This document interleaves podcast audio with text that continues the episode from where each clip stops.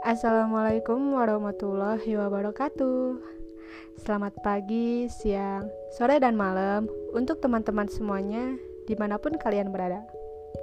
Semoga tetap dalam keadaan sehat walafiat ya. Amin.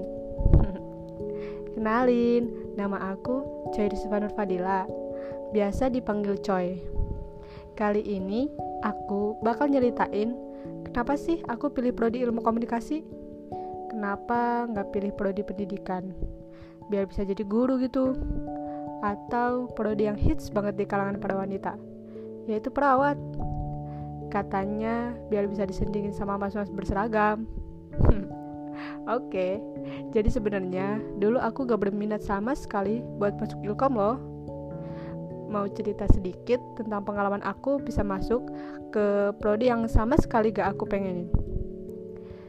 Jadi Dulu tuh aku kiranya prodi ilmu komunikasi mempelajari tentang komputerisasi. Dan ternyata aku salah. Mana waktu itu kebetulan aku dapat prodi ilkom lewat jalur SNMPTN. Ya udah kan, mau gak mau, aku tetap harus terima prodi yang aku dapat karena kelalaian aku.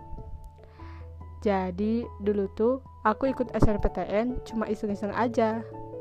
Dan prodi yang aku pilih juga cuma asal pencet dan alhasil aku malah keterima di prodi yang sama sekali aku nggak ngerti apa-apa tentang prodi tersebut.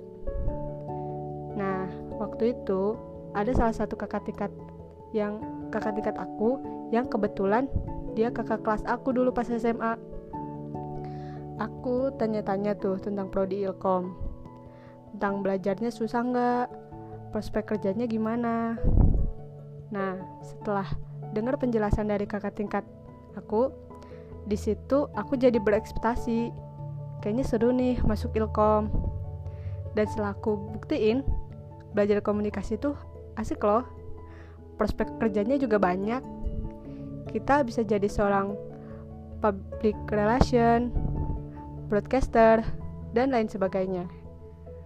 Hmm, sebenarnya salah pilih jurusan itu bukan jadi penghalang masa depan kita tapi jadi pengalaman kita buat nyoba sesuatu hal yang baru.